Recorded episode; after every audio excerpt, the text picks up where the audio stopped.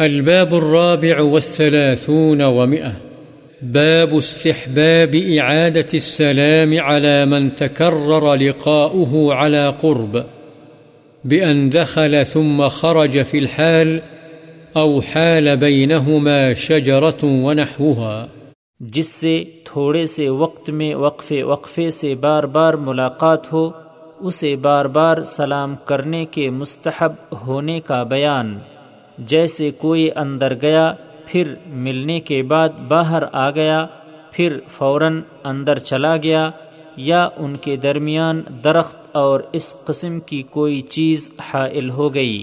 عن أبي هريرة رضي الله عنه في حديث المسيء صلاته أنه جاء فصلى ثم جاء إلى النبي صلى الله عليه وسلم فسلم عليه فرد عليه السلام فقال ارجع فصل فإنك لم تصل فرجع فصلى ثم جاء فسلم على النبي صلى الله عليه وسلم حتى فعل ذلك ثلاث مرات متفق عليه حضرت ابو حریرہ رضی اللہ عنہ حدیث مسیح الصلاح نماز بگاڑ کر پڑھنے والے کے قصے میں بیان فرماتے ہیں کہ وہ آیا اور نماز پڑھی۔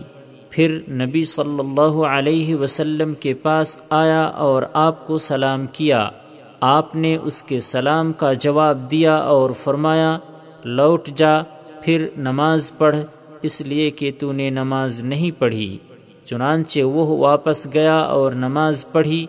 پھر آیا اور نبی صلی اللہ علیہ وسلم کو سلام کیا۔ آپ نے سلام کا جواب دے کر پھر اسے دوبارہ نماز پڑھنے کی تلقین فرمائی، حتیٰ کہ تین مرتبہ ایسا کیا، بخاری و مسلم۔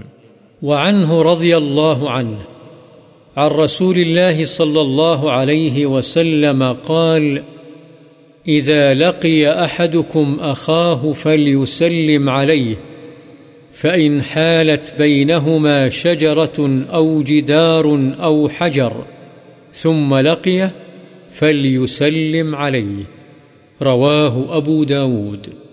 حضرت ابو حریرہ رضی اللہ عنہ سے روایت ہے رسول اللہ صلی اللہ علیہ وسلم نے فرمایا، جب تم میں سے کوئی شخص اپنے بھائی کو ملے تو اسے سلام کہے۔ اگر ان کے درمیان کوئی درخت یا دیوار یا پتھر حائل ہو جائے، پھر اسے ملے تو اسے چاہیے کہ پھر سلام کرے، ابو داود